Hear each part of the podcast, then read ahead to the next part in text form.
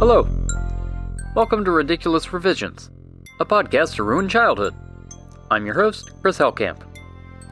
Each episode, I take a tale told to children and offer an alternative take. One that will leave the stain on your soul just a little darker than it was before you came here. We know of the tale of Cinderella. We know how she suffered as a servant at the hands of her stepmother and stepsisters after her father remarried. We know how a fairy godmother used magic that would have gotten uglier women burned at the stake to help Cinderella meet the wealthiest available man in the kingdom. We know how her shoe size somehow functioned like a fingerprint, with her feet being the only two feet in the kingdom that fit comfortably into a pair of glass slippers. And we know how, after being identified through aforementioned footwear, she married her way out of the poverty and cruel treatment that plagued her life. Conveniently, that's where people usually stop telling the story. Marrying rich got a young woman everything she ever needed and wanted. No one ever mentions anything of Cinderella after she settled into life at the royal palace. It's a life that changes a person, and not normally for the better.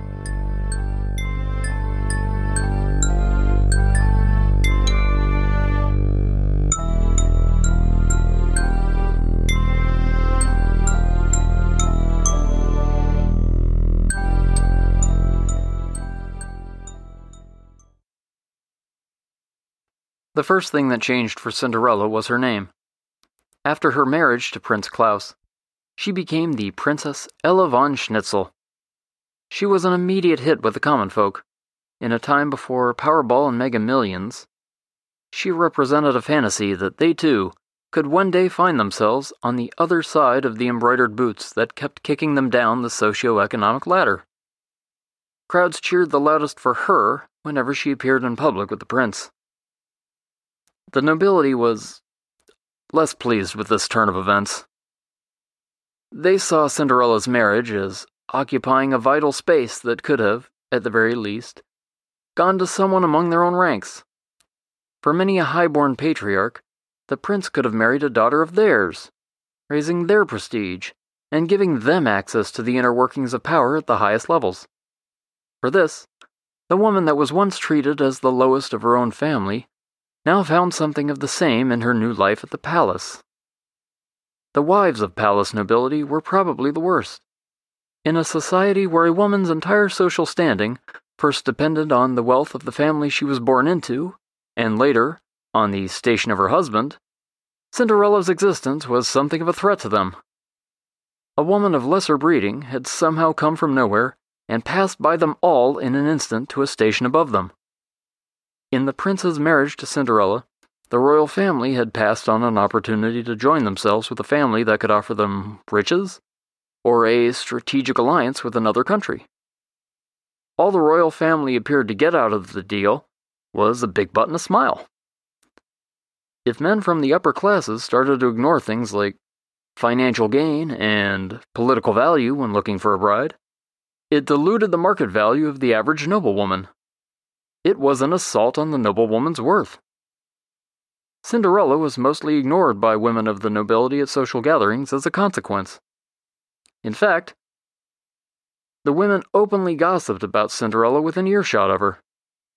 One remark of note came from the wife of the Minister of the Treasury, who wondered aloud to a group of other women just how a glass slipper could fit so well over a cloven hoof. Cinderella had one job as a woman marrying into the royal family. She had to produce an heir for her husband. Thankfully, she was lucky enough to be blessed with a healthy baby boy on the first try within a year of getting married. The event was announced with much fanfare, and they named the little ruler to be Johann. Having performed her most pressing royal duty, the princess could rest easy.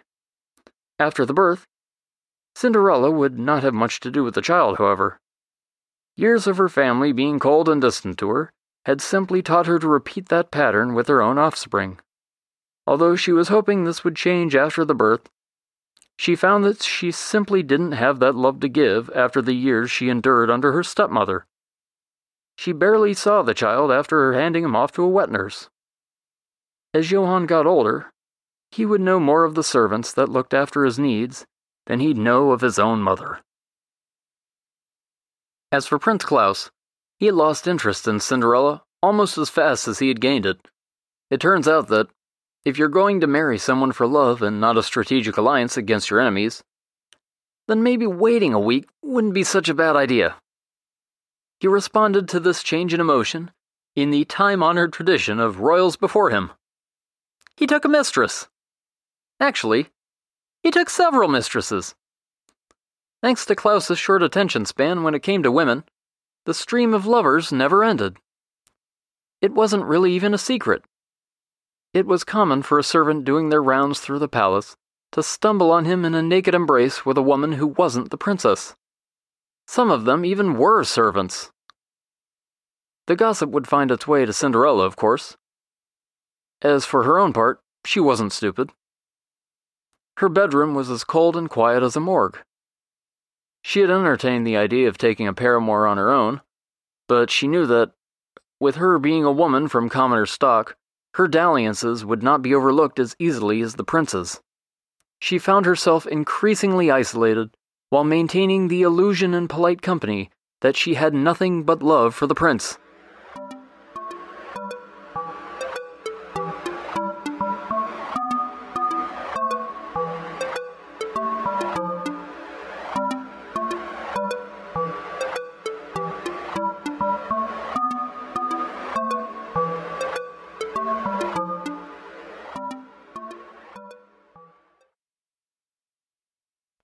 Eight years after Cinderella's marriage to Klaus, the king's sedentary lifestyle and hobby of eating generous portions of rich food finally caught up to him.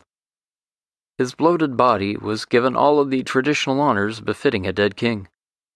There was a funeral ceremony, a customary week of public mourning, and the king took his place in the royal crypt where he was free to leak his most regal fluids into the stonework.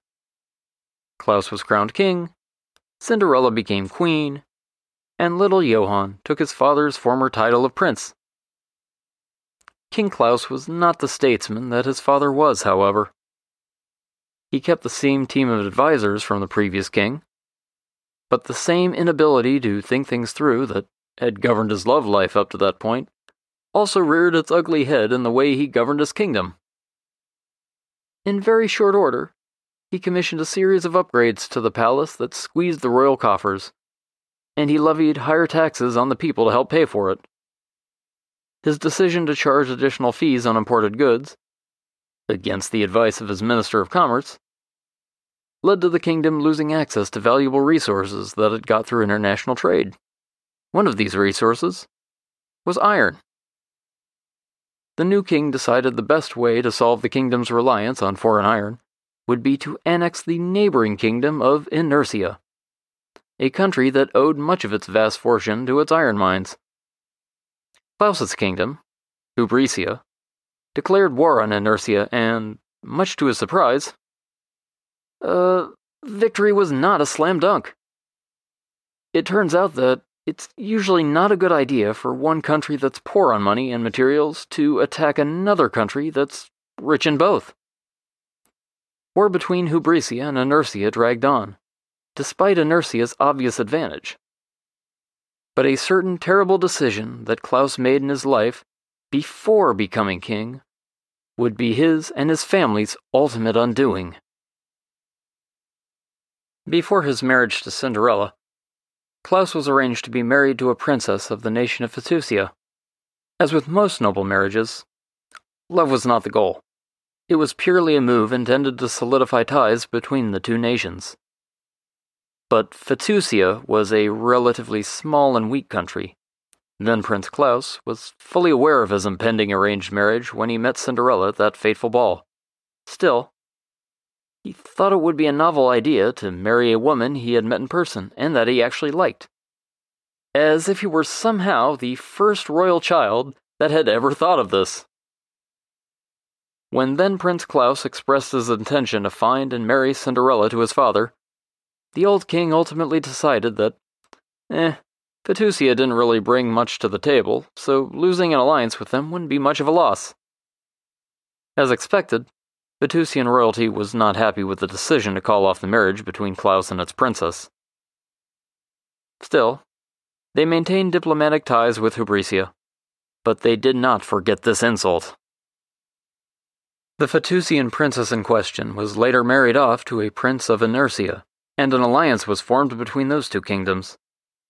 So, later, when Hubricia declared war on Inertia, the Fatusians were forced to pick a side. It doesn't take a genius to guess which one they picked. Fatusia didn't have much in the way of wealth to contribute to the war, but they did have subterfuge. Fatusia sent spies into Hubricia's borders to foment rebellion among the lower classes. It turns out that years of mismanagement under Klaus's reign had left the people starving and angry. The Fatusian spies smuggled weapons into Hubricia, courtesy of Inertia, and freely distributed them to groups of conspirators. Soon, Hubricia not only had a costly and ill prepared war beyond its borders to manage, but it had a kingdom wide civil rebellion on its hands, too. Violent uprisings in the capital left statues smashed, buildings burned, and no shortage of casualties.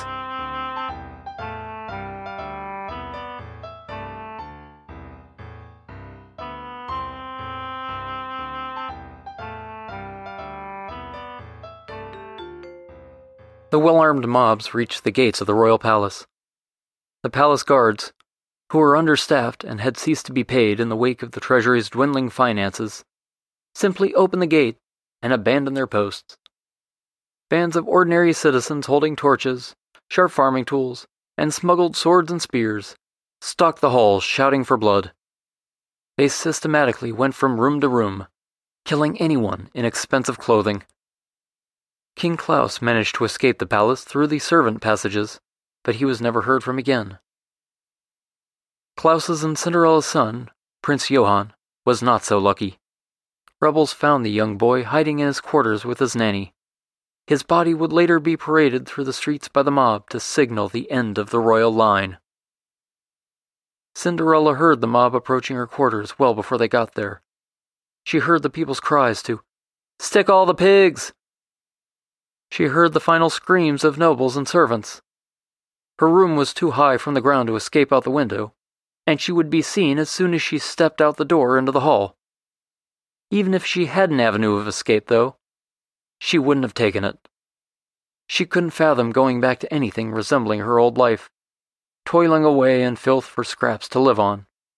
She would decide her own fate, and she would use the very thing that came to symbolize her entry into this life. She rushed to the wardrobe in her room, knelt down, and pulled out a pair of dusty glass slippers. Years ago, they were her saving grace. Now, she saw in them the naivety of her youth. She grabbed one slipper by the toe and brought it down on the floor. Nothing happened. Her initial blow was too light. She struck harder, then even harder.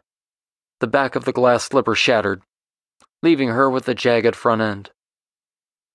With a trembling hand that betrayed her resolve, she pressed a shard to her throat.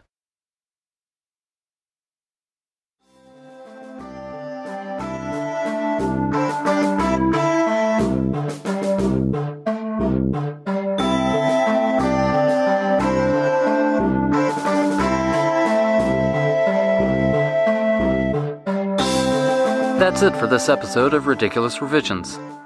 This episode was written and produced by me, Chris Hellcamp.